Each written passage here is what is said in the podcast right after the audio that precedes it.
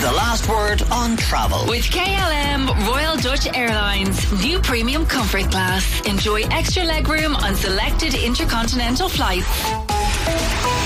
Sarah Slattery is with us for our weekly travel spot, and we're going to talk today about skiing in Andorra. Is that the budget version of what is often a very, very expensive holiday?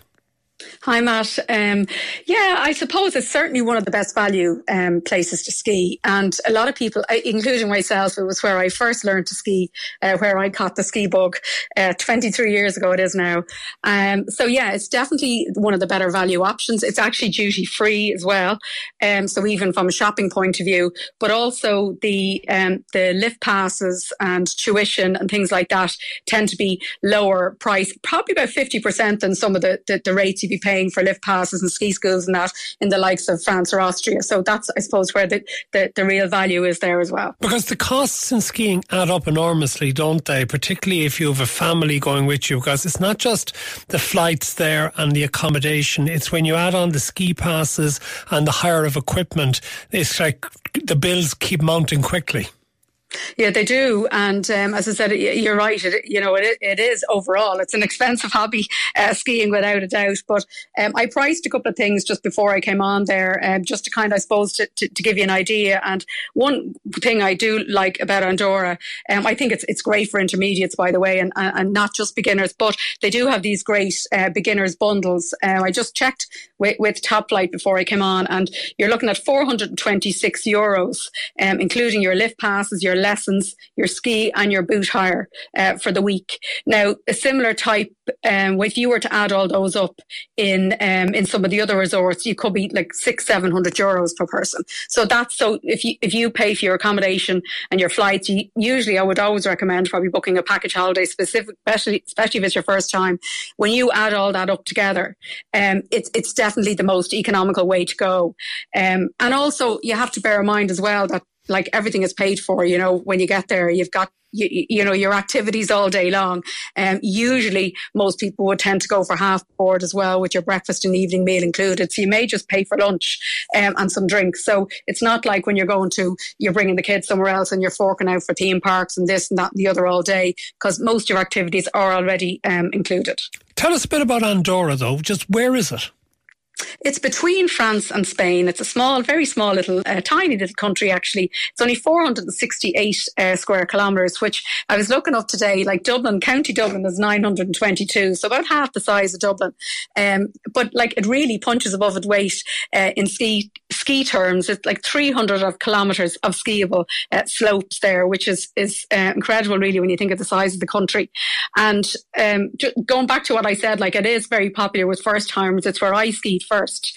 Um, but when I went back in March, I was really surprised at actually after I've skied in a few places since, you know, how good the skiing actually is and the, the facilities available and like how much it has to offer, particularly, you know, intermediate ski, skiers. There's even stuff for advanced skiers there as well. So it really is like, I think because people associate it with being cheaper and with beginners, I think people don't realize actually how good the skiing can be um, in Andorra. Okay. And the snow, how many months of the year will you get the snow? Well, actually, the good news, see, it's so hard to tell now, isn't it, uh, what's yeah. going to happen? But the good news is it's been lots of snow falling um, over the last week. Well, more so in the Alps now than the Pyrenees, to be fair. But um, there is more snow forecast due. So it's really good to see the snow falling so early this year. Now, most resorts won't open till December anyway. Um, but Andorra, the, it opens December until straight after Easter holidays. They usually close around the 7th of April. And like we skied in March uh, last year, um, we were skiing in our t t-shirts. It was incredible. Like um, it's it uh, because of where it's it's situated as well. It faces the Mediterranean, so it's one of the snow destinations that has the most days of sunshine. So it can be really quite. Um, you know, really nice kind of skiing at that time of year. On the um, in March, you know, the temperatures can be really nice with the sun. Um, what, what airports? Of, yeah, sorry. What airports do you fly into to get there? Yeah, it doesn't have its own airport, um, unfortunately. But the good news is that there's loads of airports. It is very accessible insofar as you've got you know, you can fly into Barcelona, you can fly into Toulouse, you can fly into Perpignan. Um, now, the transfer time is quite long. It's depends on which resort you choose, but average around three hours. Some are a little bit shorter, some are a little bit longer. Um, so it is a long transfer time. But, you know, it is a place you could go for a shorter stay because there's daily flights into Barcelona and Toulouse and a lot of these airports. So that's what makes it quite accessible. Okay, what's uh, the accommodation like there? They have everything pretty much from chalets to hotels to um, there's 300 different uh, accommodation options across all the resorts. There's um, there's nine different resorts, but the main resort that uh, the area that people go to is called Grandvalira, and there's six different resorts within that ski area.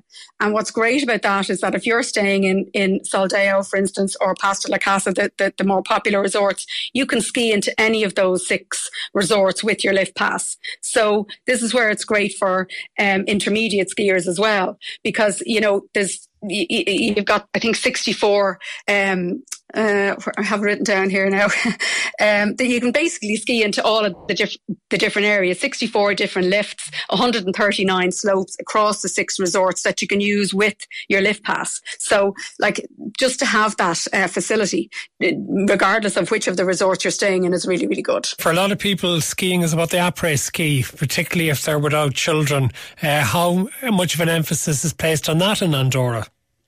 Oh, it's, it's fantastic. No, I mean, there's again, there's lots of different resorts you can choose from. The likes of Arinsal or El Tarter would be more quiet, more relaxed, quite nice for families. Um, and then Pas de la Casa is just pretty wild, to be honest. It's it's a kind of the real party club scene. Um, but the, the place I would probably recommend and where I stay twice is, is Soldeu.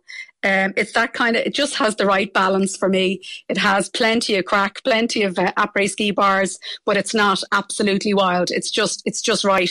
Um, so you can kind of take it or leave it, do, do what you want. But there's certainly bars there. Um, Including the Irish bars, I believe. There's two Irish bars, yeah. There's one just right as you come off the slopes, and then there's another one that has music every night. Um, and then there's this place, Fat Albert's, that everybody, I was there 23 years ago and I was back there again this year, um, that everybody ends up in with DJs until the small hours. It's a 300 year old uh, barn, so uh, there's great crack there as well.